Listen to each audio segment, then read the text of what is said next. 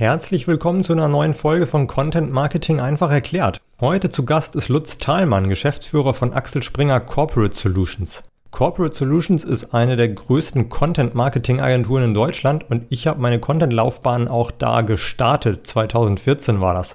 Damals war Corporate Solutions noch ein relativ überschaubares Team und die Aufgabenstellungen in den Projekten waren meistens stark journalistisch geprägt. Hochwertige Inhalte zu erstellen gehört heute immer noch zu den Kerngeschäften, aber in dieser Folge verrät Lutz, wie sich das Geschäft von Content-Marketing-Agenturen in den letzten Jahren verändert hat. Zum Beispiel sind immer mehr Agenturen in den Bereich der Content-Erstellung eingedrungen, sodass die Margen deutlich kleiner geworden sind und Agenturen sich eben überlegen müssen, wie sie sich von ihren Wettbewerbern abheben können. Außerdem sprechen wir darüber, wie du deine eigene Content-Strategie verbessern kannst, was Data-Driven Marketing bedeutet und welche Parallelen es zwischen einem Bauernhof und einer Marketingagentur gibt.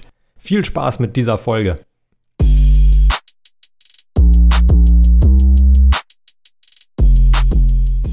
Moin Lutz! Hallo Henning! Du bist seit über 10 Jahren Geschäftsführer bei Axel Springer Corporate Solutions und da hast du auf jeden Fall ja so einige Entwicklungen in der Branche mitbekommen. Darüber wollen wir natürlich heute auch sprechen. Aber zuerst mal, uns beide verbindet ja auch einiges. Nicht nur, dass wir beide im Content-Marketing arbeiten und auch eine Zeit lang ja zusammen bei Axel Springer tätig waren, sondern auch, dass wir beide Fans von Werder Bremen sind und dass wir auch beide vom Land kommen. Ja, läuft im Moment zwar nicht so gut bei Werder, aber die Hoffnung stirbt zuletzt, auf bessere Zeiten. Genau, das denke ich auch, auf jeden Fall. Aber das ist einfach so ein sympathischer Verein, dem kann man ja gar nicht untreu werden. Definitiv. Das finde ich auch immer noch gut, wenn wir uns mal austauschen, Henning, dass du da irgendwie die grün-weiße Flagge hochhältst, egal wie es läuft. Auf jeden Fall, ja, die werde ich immer hochhalten, selbst wenn es mal zweitklassig sein sollte. Aber hoffen wir, dass es zumindest dieses Jahr jetzt nicht passiert. Sieht ja ganz okay aus.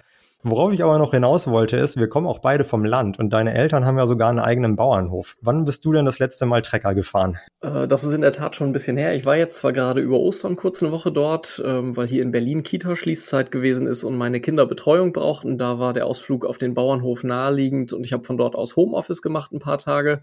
Das hat sehr gut geklappt, aber zum Treckerfahren hat es da nicht gereicht. Das konnte mein kleiner Sohn dann mit meinem Vater, also Opa-Enkel-Tour war angesagt. Bei mir selber ist es tatsächlich schon ein bisschen länger her. Machst du denn ansonsten irgendwas da, Bauernhofmäßiges, wenn ihr da seid in der Heimat? Ich bin immer noch 51% Gesellschafter unserer Thelmann GbR, also zumindest ideell ein bisschen involviert in das ganze Thema. Sonst machen wir aber tatsächlich nur noch Landwirtschaft und das ganze Thema Viehzucht und so, das haben wir mittlerweile nicht mehr im Geschäft. Wenn ich mal da bin, irgendwie während der Erntezeit oder sowas, dann fahre ich gerne auch nochmal Trecker, aber sonst...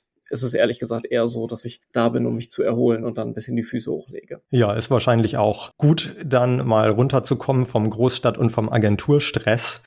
Siehst du denn in der Landwirtschaft irgendwas, das sich auch auf deine Arbeit in der Agenturwelt und ins Content-Marketing übertragen lässt? Gute Frage. Ich sehe auf jeden Fall viele Entwicklungen, die ähnlich sind. Also auch die Landwirtschaft ist natürlich einer großen Digitalisierung unterworfen. Das ist eben nicht mehr so, dass ich einfach nur mit meinem Trecker übers Feld fahre, sondern es gibt eben viele Features, die heute dazugehören, satellitengestütztes Arbeiten, eben natürlich das ganze Thema Verwaltung, Ackerschlagkartei und solche ganzen Sachen. Also alles digitalisiert sich, was man früher irgendwie zu Fuß, also mit Bleistift und Papier gemacht hat. Das ist auf jeden Fall genau wie in den Medien auch, wo sich ja gerade alles digitalisiert. Und was man vielleicht auch sagen kann, ist, dass es irgendwie einen Trend dazu gibt, zu kooperieren, also sich Partner zu suchen, mit denen gemeinsam zu arbeiten, weil es eben auch so einen gewissen Trend zur Größe gibt. Und das ist was man in der Medienlandschaft natürlich auch gerade beobachten kann. Agenturkonsolidierung, Partnerschaften, Joint Ventures, Agentur-Hothouses, die für große Unternehmen arbeiten und so. Ich würde sagen, das ist vielleicht so ein zweites Thema, was beide Themen, sowohl die Landwirtschaft als auch das Thema Medien eint. Darüber wollen wir auf jeden Fall auch noch sprechen. Aber bevor wir da jetzt so richtig hart ins Thema einsteigen, und wir wollen ja auch noch über das Thema Content-Strategie zum Schluss ein bisschen sprechen, aber erzähl doch erstmal, was Corporate Solutions überhaupt macht bei Axel Springer. Wofür seid ihr zuständig? Gerne, ich gebe dir einen ganz kurzen Abriss. Wir sind jetzt seit 10 Jahren hier an Bord und sind angetreten mit dem Thema Content Marketing. Wir wollen eben die Kompetenzen von Axel Springer im Bereich Redaktion, Prozesse und Publishing und Digitalisierung für Unternehmen nutzbar machen. Und zwar dazu, dass Unternehmen bessere Kommunikation und besseres Marketing machen. Das machen wir jetzt seit 10 Jahren. Unser Geschäft ist in 3 Säulen aufgeteilt. Die erste Säule ist interne Kommunikation und Digital Workplaces. Da dreht sich alles darum, dass wir die Mitarbeiterkommunikation in Unternehmen verbessern, weil wir daran glauben, dass Mitarbeiter ein immer entscheidenderer Erfolgsfaktor für Unternehmen sind. Wir machen hier Dinge vom klassischen Mitarbeitermagazin über die Bestückung von Intranets mit Nachrichten bis zum Einführen von Mitarbeiter-Apps in Unternehmen oder bis zu großen Intranet-Projekten. Das größte ist für Bayer gewesen, das hat mein Kollege Christopher geleitet. Das war ungefähr 2 Jahre lang eine Restrukturierung deren weltweiter Intranet-Landschaft, aus 300 Intranets 1 machen sozusagen. Das ist so das erste Themenfeld, in dem wir unterwegs sind. Das zweite ist das ganze Thema Content-Marketing und externe Kommunikation. Da gibt's eben die klassischen Cases, eben auch einmal noch ganz klassisch Kundenmagazine, dann aber vor allem jetzt in den letzten Jahren extrem viele Digital-Cases, wo wir eben Plattformen betreuen, Plattformen auch neu aufsetzen. Und wenn ich sage Plattformen, dann sind es entweder Content-Plattformen oder es sind jetzt in letzter Zeit auch vermehrt Corporate-Websites geworden, die wir betreuen und hochziehen dürfen, wo Unternehmen einfach gut gefällt, dass wir nicht wie eine reine Digitalagentur an die Aufgabenstellung rangehen, sondern eben wie ein journalistisches Haus, was sehr, sehr user-centered arbeitet und was auch sehr, sehr stark die Inhalte in den Mittelpunkt stellt. Und die dritte Säule unseres Geschäftes ist Consulting und Newsrooms. Hier helfen wir Unternehmen dabei, sich in Marketing- und Kommunikationsabteilungen besser aufzustellen, ihre Prozesse zu optimieren und eben alles Mögliche so zu schaffen, was sich gar nicht so sehr ums Produkt dreht, sondern was vielmehr so ums gemeinsame Miteinanderarbeiten in den Unternehmen geht. Vielleicht, um das nochmal klar zu machen, also ihr beratet andere Unternehmen. Ihr beratet nicht Axel Springer, sondern, wie du es genannt hast, Bayer und andere, die eben an euch herantreten oder wo ihr dann Pitches gewinnt. Exakt, richtig. Wir sind die Agentur-Unit von Axel Springer und unsere Kunden sind große Unternehmen, meistens aus dem deutschsprachigen Raum. Dabei ist alles Mögliche von BASF über die Lufthansa bis zu Zalando. Und wir sind ganz stolz, dass wir uns innerhalb der kurzen Zeit so namhafte Referenzen erarbeiten konnten. Hat euch Axel Springer da, dieser Name, hat der irgendwas euch da dazu beigetragen? Hat der geholfen? Klar, das ist natürlich irgendwie eine ganz gute Eintrittskarte. Wenn wir mit Unternehmenskommunikatoren oder Marketeers sprechen, dann geht es ja erstmal darum, ein gewisses Stück Vertrauen zu gewinnen. Und gerade am Anfang, als wir noch nicht so viele Referenzcases hatten, ging das natürlich hauptsächlich über die Marke Axel Springer. Mittlerweile ist es so, dass das zwar immer noch wichtig ist, auch weil wir uns viele Dinge hier im Haus abgucken können und die dann bei Unternehmen implementieren können, aber es ist mittlerweile ein Stück weit weniger wichtig geworden, weil wir mittlerweile eben einfach sehr, sehr viele verschiedene Referenzen für alle möglichen Aufgabenstellungen haben, sodass wir eben auch einfach durch unsere Cases punkten können. Als ich mir jetzt in der Vorbereitung eure Website nochmal angeguckt habe, muss ich aber sagen, dass euer Geschäft doch noch ganz schön printlastig aussieht. Ist das so oder täuscht dieser Eindruck? Das täuscht leider so ein bisschen. Das hängt damit zusammen, dass wir unsere Website ehrlich gesagt nicht besonders gut pflegen. Mittlerweile kann man sagen, dass ungefähr 60% unseres Umsatzes und unseres Geschäftes aus dem Digitalbereich kommt. Die Hälfte noch aus dem Printbereich, wobei da immer ein bisschen schwer das Messkriterium festzulegen ist, weil bei Print oftmals eben noch Dinge mit dranhängen wie Druck und Distribution von irgendwelchen Medien. Das heißt, da gibt so ein großer Kostenblock irgendwie für diese Dinge drauf. Das ist im Prinzip so ein durchlaufender Posten für uns. Aber das Digitale, das hat enorm zugenommen. Wir haben im Laufe der letzten Jahre hier ein großes Video-Department aufgebaut, sind also gut aufgestellt beim Thema Bewegtbild und haben eben gerade jetzt auch total viele, zum einen reine Content-Marketing-Cases im digitalen Raum, zum anderen aber auch ganz viele Plattform-Cases, wo wir jetzt eben gerade Corporate-Websites schaffen oder eben auch Intranets schaffen für Unternehmen. Und da sind sehr, sehr namhafte Kunden dabei und die tragen mittlerweile einen großen Teil zu unserem Geschäft mit bei. Also ich selber bin ja auch mehr im Digitalen, also ich habe auch kein Problem damit, für Printmagazine Projekte zu machen, aber ich komme ja auch mehr aus dem Digitalen. Aber trotzdem würde mich jetzt nochmal interessieren, weil dieses ganze Content-Marketing, also ich weiß noch, als ich damals zu euch gekommen bin, da stand auf eurer Website ziemlich sicher noch Corporate Publishing und nicht Content-Marketing. Kannst du da vielleicht nochmal so ein bisschen erklären, welche Rolle spielt Print noch und wo ist da zwischen Corporate Publishing und Content-Marketing für euch so der Unterschied? Das eine ist, dass früher tatsächlich vieles Print gewesen ist, dass man jetzt aber Print eben einfach nur noch als einen Baustein im Gesamtkonstrukt sieht. Das heißt also, wir sagen jetzt nicht, dass Print tot ist, aber man muss eben schon sehr genau schauen, wo lohnt es sich eigentlich, eigentlich auf Print zu setzen und wo ist es besser, irgendwie auf digitale Kanäle zu setzen. Und gerade da, wo ich mit einer großen Öffentlichkeit kommunizieren möchte oder gerade da, wo ich eben gut targeten möchte und zum Beispiel keine guten Verteiler habe oder ähnliches, da ist es eben so, oder wo ich gut tracken möchte, wie gut es ankommt und so, da gibt es natürlich massenhaft Vorteile vom Digitalen, weswegen das natürlich auch immer mehr in den Fokus rückt. Print hat immer da eine Berechtigung, wo es darum geht, eine bestimmte Wertschätzung auszudrücken gegenüber den Zielgruppen, wo man eben tatsächlich sehr gute Verteiler hat, wo man vielleicht eher auf so eine Lean-Back-Lesesituation abzielt, wo sich Leute also ein bisschen mehr in Ruhe mit meinen Themen und Inhalten beschäftigen sollen. Und das sind so die Dinge, die im Prinzip immer noch für den Printkanal sprechen. Aber das Gros ist natürlich das Digitale, was wir wahrnehmen und wo wir eben auch unterwegs sind. Mittlerweile ist es eben tatsächlich so, dass wir da auch sehr gut drin geworden sind. Wir können uns mittlerweile eben auch in großen Pitches mit anderen Digitalagenturen messen. Was wir jetzt gerade eben für uns total stark entdecken, ist eben dieses Plattformthema. Also wir haben jetzt gerade einige größere Accounts gewonnen, wo es um das Thema Corporate Websites geht oder Intranets, wo wir eben auch mittlerweile schon ganz viel Beratungsexpertise mitbringen. Was meinst du da genau mit dem Wort Plattform? Plattformen, damit meine ich eben tatsächlich digitale Plattformen, das heißt eben, wie gesagt, die Corporate-Website von einem Unternehmen zum Beispiel oder eben deren Intranet oder eben auch das Thema App von Unternehmen, das meine ich mit Plattformen und das ist im Prinzip ja so ein bisschen so ein Spezialgeschäft, was eben oftmals bei Digitalagenturen anlandet und eher so ein bisschen atypisch ist für Content-Marketing-Agenturen. Da haben wir uns aber sind wir gerade dabei, uns ein ganz gutes Standing zu erarbeiten mit vielen ganz spannenden Referenzcases. Okay, also du meinst nicht nur die Erstellung der Inhalte für diese Plattform, sondern eben die ganze Plattform zu konzipieren dann auch wirklich. Exakt, richtig. Ich spreche davon, dass wir die Analyse machen, dass wir dann das Konzept machen, dass wir das Design machen, dass wir die User Stories schreiben, dass wir uns um das komplette Paket aus UX, UI kümmern und dann zum Teil eben auch noch um die Umsetzungskoordination. Das Programmieren selber machen meistens die Stamm-Digitalagenturen von großen Unternehmen, also bei der Lufthansa, das ist ein ziemlich alter Case von uns, als wir da damals mitgeholfen haben, das Intranet neu zu machen, wurde das eben von IBM umgesetzt, weil die Lufthansa eben traditionell mit IBM zusammenarbeitet. Diese ganzen Bayer-Themen werden eben von Tata umgesetzt. Und so ist es eben so, dass wir uns um das reine Programmieren nicht kümmern, aber eben um alles, was sonst mit dazugehört. Ist das auch der Bereich, wo du momentan noch so die größten Potenziale siehst für Content-Marketing-Agenturen? Und du hast auch das Thema Video schon angesprochen, oder was sind da gerade so die Entwicklungen, die du beobachtest? Ja, ich glaube so, das war ja vorhin auch Teil deiner Frage, den ich noch nicht mit beantwortet hatte, wie sieht es eigentlich aus mit Corporate Publishing und Content-Marketing?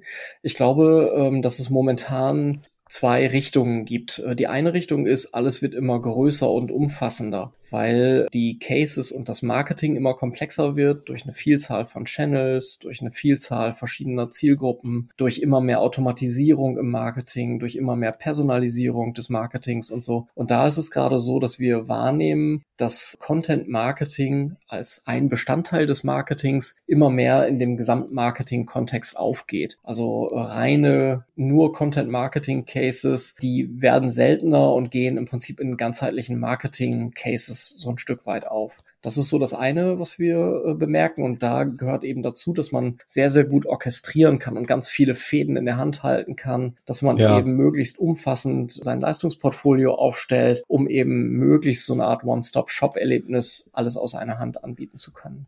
Ja, da will ich gerne einmal kurz einhaken, weil das ist auch ganz klar was ich sehe irgendwie. Ich habe das Gefühl eigentlich, dass Content-Marketing ist inzwischen fast der Überbegriff geworden für Content-Erstellung für die Website, also Artikel schreiben zum Beispiel, Social Media, teilweise sogar ja auch Spots, also Werbespot-Entwicklung und sowas. Das sind alles Dinge, die tatsächlich, die ja auch als Content-Marketing bezeichnet werden teilweise, oder? Genau, das sehe ich auch so. Ich glaube, da gibt es einfach eine Konvergenz, was ursprünglich mal mit rein journalistischem Content angefangen hat, bei uns, aber auch bei unseren Wettbewerberagenturen. Das ist eben gut gewesen und hat gut auf die Marketingbedürfnisse eingezahlt und irgendwann sind dann eben auch über die journalistischen Contents hinaus werbliche Contents mit angefragt worden und die Agenturen haben angefangen, dieses eben auch zu bedienen, dieses Bedürfnis, sodass es eben mittlerweile so ist, dass es, wie gesagt, irgendwie zusammenwächst und dass eben die Dinge nicht mehr rein nutzwertig oder informativ sind oder so oder emotionales, journalistisches Storytelling sind, sondern dass es eben sehr, sehr stark in den Bereich Werbung reinwächst, wo es ja auch um Emotionen zum Beispiel geht. Genau.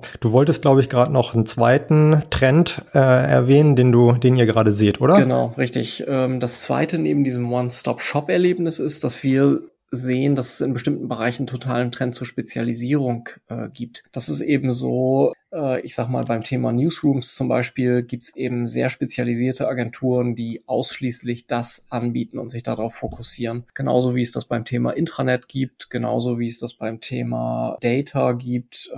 Und das ist im Prinzip der gegenläufige Trend, dass Unternehmen eben zum Teil sagen, hey, ich suche mir jetzt den Best-in-Class-Anbieter für meine Corporate-Website oder für mein Intranet, weil ich da eben ganz jemand Spezielles suche. Das ist so die zweite Schiene, wo wir immer sagen, dass so dieser Best-of-Breed-Ansatz, also für jeden Zweck die passende Agentur und diese Agenturen dann eben zusammenschließen, wie man das eben früher auch oft gemacht hat. Da hat man eben gesagt, hey, guck mal her, wir haben eine Content-Agentur und eine Social-Media-Agentur. Wird zum Teil immer noch gemacht, oftmals wird es aber eben auch alles in eine Hand vergeben, um weniger Abstimmungsaufwand zu haben. Kurzer Einwurf in eigener Sache. Wenn dir der Podcast gefällt, freue ich mich, wenn du ihn abonnierst oder mir eine Bewertung schreibst. Außerdem kannst du dich gerne mit mir vernetzen. Bei Instagram heiße ich @HenningOhlsen in einem Wort und auf LinkedIn findest du mich natürlich auch.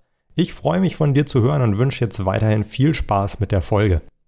Und so Agenturen wie ihr seid dann eher Variante 1, Full Service sozusagen, oder? Ja, genau. Wir sind in unserem großen Geschäft, also überall da, wo es um Content und Marketing geht, da sind wir eher Variante 1. Wir stellen aber fest, dass es gerade gut ist, sich in diesen Spezialgeschäftsfeldern wie Intranet oder Corporate Website oder auch Consulting eher so ein bisschen spezieller aufzustellen. Ich habe letztens auf eurer LinkedIn-Seite eine Infografik gesehen, da habt ihr ja den Data Tuesday aufgerufen und da war das Thema irgendwie Budgetverteilung zwischen Content-Strategie, Erstellung und Distribution und Promotion. 4 Aspekte waren es, glaube ich. Oder da war erkennbar eben, dass Promotion immer wichtiger wird. Ist das auch etwas, das bei euch ankommt? Also eben nicht nur die Inhalte erstellen, sondern dann eben auch dafür sorgen, dass sie gefunden werden und natürlich dann eben auch in Social Networks und so dann promoted werden, da die Zielgruppe zu erreichen?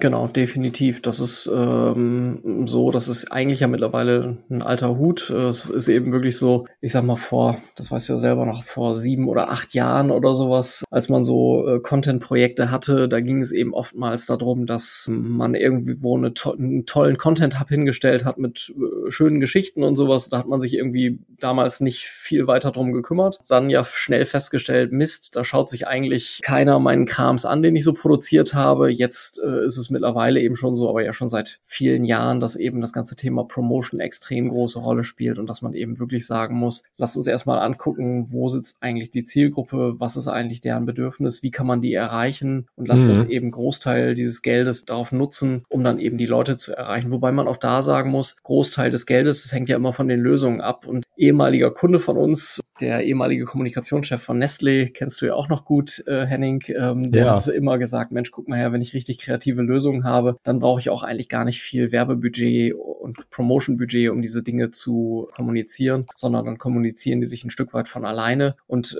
das ist natürlich bis zu einem gewissen Grad auch so. Auf der anderen Seite sieht man natürlich auch, dass eben in den sozialen Medien ohne budgetäre Untermauerung erstmal wenig funktioniert und das spielt natürlich bei unserer Arbeit auch eine große Rolle. Genau, aber würdest du sagen eigentlich, das ist gut, die Unternehmen haben endlich verstanden, dass die Leute nicht von alleine kommen oder würdest auch sagen, naja gut, vielleicht sind die Inhalte aber vielleicht auch eben dann nicht so geil, dass sie für die Leute halt wirklich auch interessant sind, dann eben auch wirklich dann wiederzukommen auf das Portal oder so? Genau, also ich sehe ganz stark, dass das Mindset sich in den Marketing- und Kommunikationsabteilungen ändert. Die Leute haben eben dazugelernt oder es sind ganz neue Leute am Ruder und ich finde es total begrüßenswert, dass dieses Verständnis da ist, dass das Hoffen auf rein organische Dinge, gerade bei irgendwie schwierigen oder komplizierten Themen und Zielgruppen, dass es eben nicht funktioniert und dass man eben durchaus Werbegelder dafür mit in die Hand nehmen muss. Das finde ich begrüßenswert, dass das so ist und dass man das eben jetzt den Unternehmen nicht mehr mühsam erklären muss, sondern dass sie es von selber wissen. Auf der anderen Seite sind wir natürlich auch immer auf der Suche danach,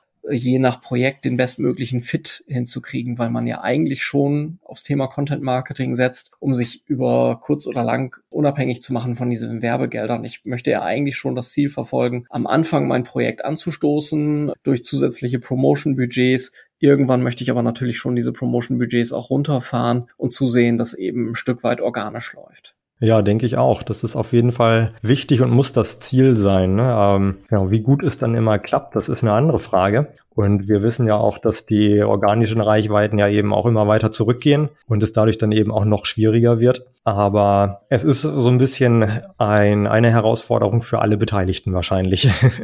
Das ist so auf jeden Fall, genau, richtig. Das ist definitiv so. Du hast am Anfang schon angesprochen, dass es ja auch Bewegungen gibt in der Agenturbranche gerade, dass sich immer mehr Unternehmen oder Agenturen zusammenschließen. Es war jetzt vor kurzem gerade, dass mit Bauer, ja, ich glaube, der letzte klassische Verlag jetzt so auch ins Content-Marketing eingestiegen ist, in Kooperation mit Serviceplan. Und Serviceplan ist ja selbst eine Werbeagentur oder war eine Werbeagentur schon oder ist das schon sehr lange, auch sehr groß. Was denkst du, was sind da die Gründe für die Kooperation?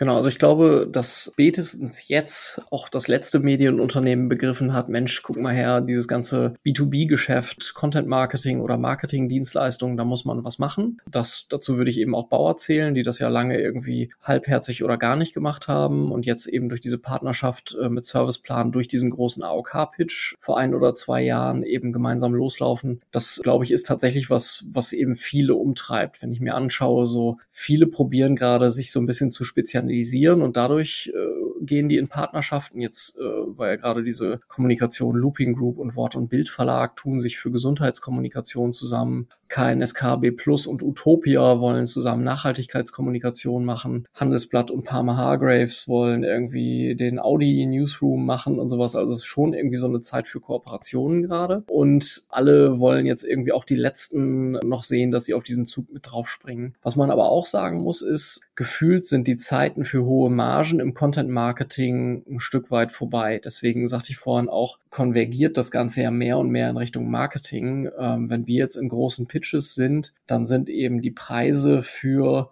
eine Pressemeldung oder einen Artikel oder ein YouTube-Image-Video oder ähnliches, die sind eben sehr, sehr vergleichbar und das ganze Thema Content-Produktion selber ist eben immer margenschwächer geworden über die Zeit und jetzt ist es deswegen so, dass sich Agenturen eben andere Geschäftsfelder suchen, die eben auch attraktiv sind und das kann eben so diese Richtung sein, wo es in Richtung Marketing geht, das kann aber auch das Thema Consulting sein, wo man eben noch höhere Margen erzielen kann und das kann sonst eben so dieses Thema sein, wo es wirklich um die Steuerung von ganzen Produktionen geht, wo also nicht mehr nur einzelne Assets abgefragt werden, sondern wo man dann zum Beispiel eben auch den Newsroom eines Unternehmens komplett übernimmt und durchsteuert oder ähnliches. Also da ist viel Bewegung drin, wie auch in diesem Thema Data-Driven Kommunikation. Das ist eben auch was viele noch nicht so drauf haben, sich wirklich datengestützt fortzubewegen und das eben in ihre Content-Planungsprozesse und Themenfindungsprozesse und Content-Ausspielungsprozesse mit einzubeziehen. Da ist es ja gerade so, dass es jetzt gerade so auf der großen internationalen Ebene dort richtig vorangeht durch Media Monks und S4 Capital und so, durch große Kunden, die das eben sehr, sehr stark vorantreiben. Und ich glaube, das wird eben, wo es jetzt noch nicht en vogue ist, bei mittelständischeren Agenturen auch auf jeden Fall ein ganz großes Thema noch werden. Aber ich würde sagen, die Zeiten für hohe Margen, für Content-Produktion selber, die sind durch. Und man muss sich jetzt eben gut anschauen, wie man sich eigentlich aufstellt und was man sonst noch so als Teil seines Service-Portfolios mit anbietet. Du hast das Thema Data-Driven jetzt schon angeschnitten. Damit steuern wir ja auch so ein bisschen auch in Richtung Content-Strategie, weil ich denke, wenn ihr Content-Strategien entwickelt, dann wird das ja auch datenbasiert sein inzwischen. Was sind da so die Tools und Ansätze, die ihr verfolgt? Genau, das ist, ich probiere das immer unseren Kunden so einfach wie möglich zu erklären, dass sie nicht gleich abgeschreckt sind. Für uns ist es eben wirklich so, dass wir einfach schauen, erstmal so viel wie möglich datengestützt zu machen. Und das fängt mit total basalen Dingen an. Das heißt also, wenn ich irgendeinen B2C-Case habe, gucke ich mir vielleicht mal irgendwelche Markt-Media-Studien an, wie eine AWA oder eine Best for Planning, um mal herauszufinden, irgendwie, woran haben die Zielgruppen Interesse. Ich gucke mir natürlich irgendwie über Talkwalker an, was sind irgendwie kritische Themen für für ein Unternehmen, wo gibt es irgendwelche Kommunikationslücken, womit kann man punkten. Wir gucken uns vielleicht an, irgendwie mit Dingen wie Uber Suggest oder sowas, wo liegen vielleicht nochmal Themenfelder. Wir gucken uns an, wie ist die Reputation von Unternehmen mit RedTrack oder anderen Tools. Und dann ist es eben auch so, dass wir natürlich einfach wahnsinnig viel probieren, über die Produkte herauszufinden. Also das eine ist eben so, wie steht das Unternehmen gerade da, wo liegen die Themen, was wollen die Zielgruppen? Das andere ist dann, wie performen eigentlich die Produkte derzeit, die das Unternehmen hat? Also wie viel Traffic ist bei denen auf der Website? Wie performant sind die Social-Media-Kanäle, diese ganzen Dinge. Also da ist es wirklich so, dass wir probieren, eben so viel wie möglich entweder von den Unternehmen zu erfragen im Rahmen von Pitches und Aufgabenstellungen und Zugang zu den Analytics-Daten zu bekommen. Und da, wo wir es nicht erfragen können, weil die Unternehmen es erstmal noch nicht preisgeben, da schauen wir eben über die öffentlichen Tools so viel wie möglich rauszufinden über diese einzelnen Produkte. Und was wir dann eben auch viel machen, ist, dass wir dieses ganze Thema quantitative Daten, also das Herausfinden von Zahlen und Fakten, untermauern durch qualitative Interviews. Es ist mittlerweile so, dass wir eigentlich in keinen Pitch reingehen, ohne dass wir vorher mit Zielgruppenvertretern gesprochen haben. Und da erfahren wir im Regelfall tatsächlich total viele spannende Insights, weil man da wirklich mitkriegt, wie die Zielgruppe tickt. Und mit diesen Dingen gehen wir eigentlich rein in Aufgabenstellungen so gut wie möglich gewappnet und leiten dann daraus unsere Schlüsse ab in puncto Zielstellung, Zielgruppenbedürfnisse, dieser ganze Abgleich, User-Intent und Institutional Intent, wo ist eigentlich der Sweet Spot, wo eben die Zielgruppe ein Interesse an irgendwas hat, was das Unternehmen eben auch bieten möchte und so. Und dann geht es eben los richtig mit Thema Strategie, wo es darum geht, irgendwie ein Leitmotiv zu formulieren, einen roten Faden zu bilden und gute Narrative zu bilden und dann eben auch festzustellen, was sind eigentlich die Themenspektren, die wir bedienen wollen, wie wollen wir uns positionieren. Lass mich da mal einhaken. Das Leitmotiv und die Ziele, die stehen ja wahrscheinlich ziemlich am Anfang, oder? Wie geht ihr daran? Wie findet ihr ein gutes Leitmotiv? Ja, gute Frage. Genau, also als erstes eben steht die Analyse, das, was ich gerade geschildert habe. Und dann ist es eben so, dass wir uns angucken, was ist eigentlich die Zielstellung des Unternehmens. Und dann schauen wir uns an, wo liegen eigentlich die Zielgruppenbedürfnisse. So, und wenn das irgendwie einmal klar ist und man so ein bisschen weiß, wo irgendwie dieser eben genannte Sweet Spot liegt, dann probieren wir eben daraus, also aus Zielstellung, Zielgruppenbedürfnissen und diesem Sweet Spot ein Leitmotiv abzuleiten. Also irgendwie was zu finden, was unser Kern des Mediums ist. Ich sag jetzt mal, was weiß ich, da geht's darum, irgendwie unser Content soll bei irgendwelchen Themen helfen oder wir wollen irgendwie ein Unternehmen als einzigartig positionieren oder stell dir irgendwas vor, der gute Kumpel bei Gesundheitsfragen zu sein oder irgendwie sowas. Da probieren wir dann eben tatsächlich kreativ einfach was aus den vorher gefundenen Findings abzuleiten und das dann eben auch umzusetzen. Und dieses Leitmotiv, das dient uns wirklich so als roter Faden, an dem hängen wir dann alle weiteren Dinge auf. Oft geht's ja dann darum, dass man sich eben anhand von User Journeys bestimmte Sachen überlegen muss. Wie sehen eben User Journeys im Netz aus? Was sind die Touchpoints, wo so Branded Moments entstehen? Wo hat die Zielgruppe eben Kontakt zu meiner Marke? Was passiert da? Was könnte man dort machen? Und das muss eben alles einzahlen auf dieses Leitmotiv. Und wenn man einen richtig guten Pitch macht, dann ist es eben eine super konsistente Story. Also man hat eben super gute und klare Findings. Man hat daran angelehnt eben total plausibles Leitmotiv, was sehr gut zu dem Unternehmen passt, wo die sich drin wiederfinden und was aber auch sehr gut zu den Zielgruppenbedürfnissen passt. Und dann hat man einfach ganz, ganz viele Einzelideen im Rahmen von Customer Journeys, die man da dran aufhängen kann, wo man dann eben auf dieses Leitmotiv einzahlt. Und wenn ich sage,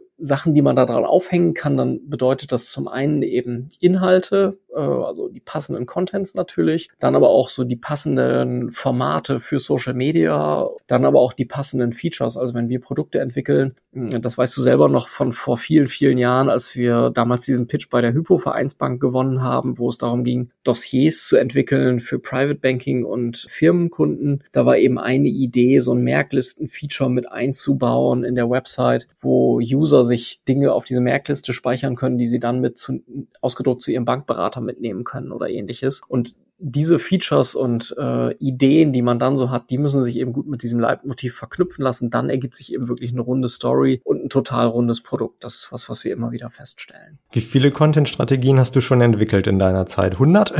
Boah, Henning, keine Ahnung. Das weiß ich auch nicht ganz genau. Ich war auf jeden Fall in meiner Zeit hier an sehr, sehr vielen Pitches beteiligt und habe viele Unternehmen und sehr viele Aufgabenstellungen kennengelernt. Und das Gute ist, es gibt viele, viele Leute hier bei uns im Team, die das wesentlich besser können als ich, sodass wir da eben auch, dass ich das nicht mehr selber machen muss alles, sondern dass eben tatsächlich einfach Leute da sind, die sich darum kümmern. Aber insgesamt haben wir natürlich schon, wahnsinnig viele Sachen entwickelt und die sind zum Teil eben auch ganz gut aufgegangen, was wir dann eben immer sehen, wenn wir ein Projekt wirklich langfristig betreuen und wir dann eben auch sehen, dass das Projekt eben irgendwie Menschen bewegt, irgendwie was zu machen, also irgendwo sich zu registrieren oder irgendwo Kunde zu werden oder eine Marke anders wahrzunehmen oder ähnliches. Das ist für uns eben immer so dieser befriedigende Moment, wenn man eben dann Reportings zieht und vom Kunden hört, was die Projekte so bewirkt haben. Darauf kommt es uns natürlich immer letztendlich an. Genau. Wenn wir da jetzt auch noch mal ein bisschen mehr drüber sprechen, du hast das Thema Customer Journey auch erwähnt. Das ist wenn man bei kleineren Unternehmen ist, dann ist das, glaube ich, immer so ein bisschen so eine Hassliebe wahrscheinlich irgendwie, weil man das immer als so ein theoretisches Modell ansieht, so Customer Journey. Wie seht ihr das an? Ihr arbeitet ja hauptsächlich für die großen, für DAX-Konzerne und so. Da ist es wahrscheinlich schon sehr wichtig, das immer im kleinsten Detail dann auszuarbeiten, oder? Das ist Bestandteil jeder Content-Strategie, nehme ich an. Ja, genau. Also man muss eben sagen, das ist tatsächlich so eine Hassliebe. Jeder weiß, dass diese exemplarischen Customer Journeys nie so eintreten, wie man sie auf dem Blatt Papier aufmalt. Und dass es immer irgendwie nur so eine Art Schaubild und Muster und Schablone ist für irgendwas, was vielleicht in ganz seltenen Fällen mal passiert. Trotzdem ist es natürlich was, womit wir eben in vielen Fällen arbeiten, weil es uns eben einfach hilft, die Zielgruppen und ihr Verhalten zu verstehen und eben Annahmen zu treffen für die Dinge, die wir so entwickeln. Und da ist es bei uns tatsächlich so, dass wir die oftmals aufmalen und eben schauen, okay, wie geht's eigentlich durch die verschiedenen Phasen? Diese Customer Journeys sind natürlich nie gleich, sondern die sind immer ein bisschen anders, je nachdem, was für eine Art von Unternehmen und Produkt ich habe. Die nutzen wir eben in der Tat oft und dann ist es für uns so, dass wir die eben einmal abtragen von der Wahrnehmung über die Relevanz bis zur Aktivierung, bis zur Zufriedenheit, bis zu auch vielleicht irgendwie, keine Ahnung, Kundenrückgewinnungsmaßnahmen und was es alles so gibt irgendwie. Und dann tragen wir eben tatsächlich oft ab, auf welchen Ebenen finden sich dort Touchpoints, also diese Branded Moments, wie funktionieren die mit der Zielgruppe und sowas. Und das ist eben nach wie vor bei uns eigentlich ein ganz, ganz beliebtes Modell, was wir gerne heranziehen, um eben einfach Dinge zu veranschaulichen für den Kunden und die plausibel zu machen. Ja, für die Customer Journey, du hast jetzt auch gerade das Thema Touchpoints angesprochen. Das gehört ja auch dazu, sich zu überlegen, wo kann ich meine Zielgruppe am besten erreichen? Was sind da die Kanäle, die ihr am häufigsten momentan so für eure Kunden auswählt? Also ist Facebook da noch wichtig oder entwickelt sich das in andere Richtungen gerade? Ja, das ist total caseabhängig. Also es ist eben wirklich total individuell. Also wenn du mich jetzt fragst, wie sehen wir einzelne Plattformen und welche Zukunftsfähigkeit sehen wir dort oder welche Trends sehen wir dort, ist es natürlich immer davon abhängig, zum einen, was will ich da eigentlich machen und dann zum anderen auch, welche Zielgruppe möchte ich da erreichen. Und klar ist es so, dass bei den Jüngeren Facebook keine Rolle mehr spielt, dass dort eben TikTok und andere Kanäle eben massiv wichtiger werden, dass man aber, wenn man jetzt irgendwie eine eher ältere, private Zielgruppe erreichen möchte, dass da vielleicht Facebook eben schon noch eine ganz gute Relevanz hat, gerade eben auch aufgrund der sehr genauen Targeting-Möglichkeiten, die ich eben über Facebook habe und sowas. Also es ist eben extrem individuell, so ein bisschen aus den Praxis-Cases geplaudert. Wir dürfen ja das Content-Marketing auch machen für die KfW-Bankengruppe. Da ist es eben so, dass natürlich irgendwie Search eine große Rolle spielt. Da spielen aber dann eben auch die einzelnen Banken, über die KfW ihre Förderkredite vermittelt, eine ganz große Rolle. Dafür spielen eben auch Newsletter eine große Rolle, spielt vielleicht auch YouTube irgendwie eine große Rolle, weil viel über Bewegtbild und Video vermittelt wird. Dann natürlich eben die Website der Bank, die Social-Media-Kanäle, wirklich von loslegen bei LinkedIn für irgendwelche B2B-Zielgruppen bis zu Instagram für irgendwelche B2C-Zielgruppen und so ist da wirklich je nach Zielgruppe alles Mögliche dann mit dabei. Und das ist wirklich auch, so verstehen wir eben auch unsere Aufgabe, dass wir für unsere Auftraggeber das bestmöglich vorsortieren, dass wir da den Überblick haben, was eignet sich eigentlich für welchen Zweck, welche Kanäle muss ich bespielen, mit welcher Intensität, wie viel Budget verteilen wir auf die verschiedenen Channel und Möglichkeiten und sowas. Aber das ist eben jedes Mal total hochindividuell und das ist so ein bisschen dann auch das Geheimnis des Erfolges letztendlich, dass man da eben das so gut trifft, dass das Unternehmen sich verstanden fühlt, dass man eben die Zielgruppen so gut versteht, dass man eben genau die richtige Mischung anbietet. Und habt ihr dann, wenn ihr einen Pitch gewinnt und dann eben eine Zeit lang für den Kunden gearbeitet habt, habt ihr dann auch konkrete KPIs, an denen ihr euch messen lassen müsst?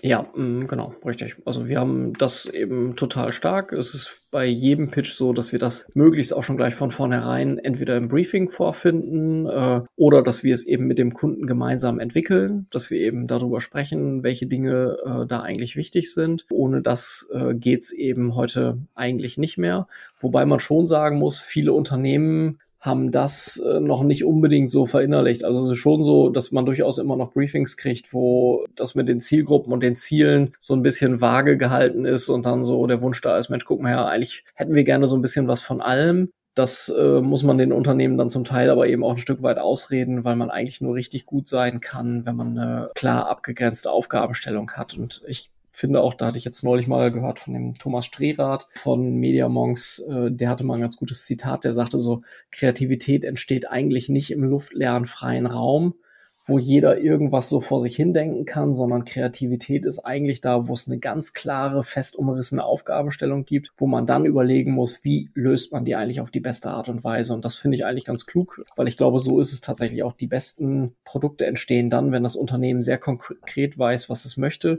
und das eben auch konkret brieft. Und wenn man dann eben überlegen kann, wie man für diesen konkreten Fall und diese konkrete Fragestellung sich eben eine Lösungsmöglichkeit überlegen kann. Ja, also Ziele gehören zu einer Content-Strategie auf jeden Fall auch dazu und diese auch möglichst konkret definieren. Genau, definitiv, ja. Genau. Habt ihr schon mal ein TikTok-Projekt für jemanden gemacht? Nee, ehrlich gesagt noch nicht.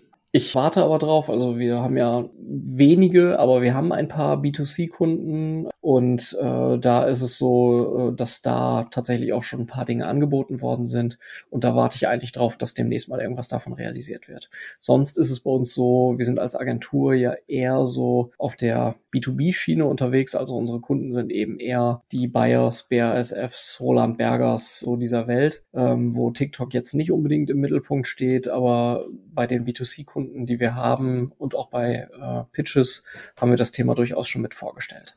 Schuhfashion, Deichmann. Unter anderem, genau, richtig. Habt ihr schon ein Instagram-Projekt gemacht?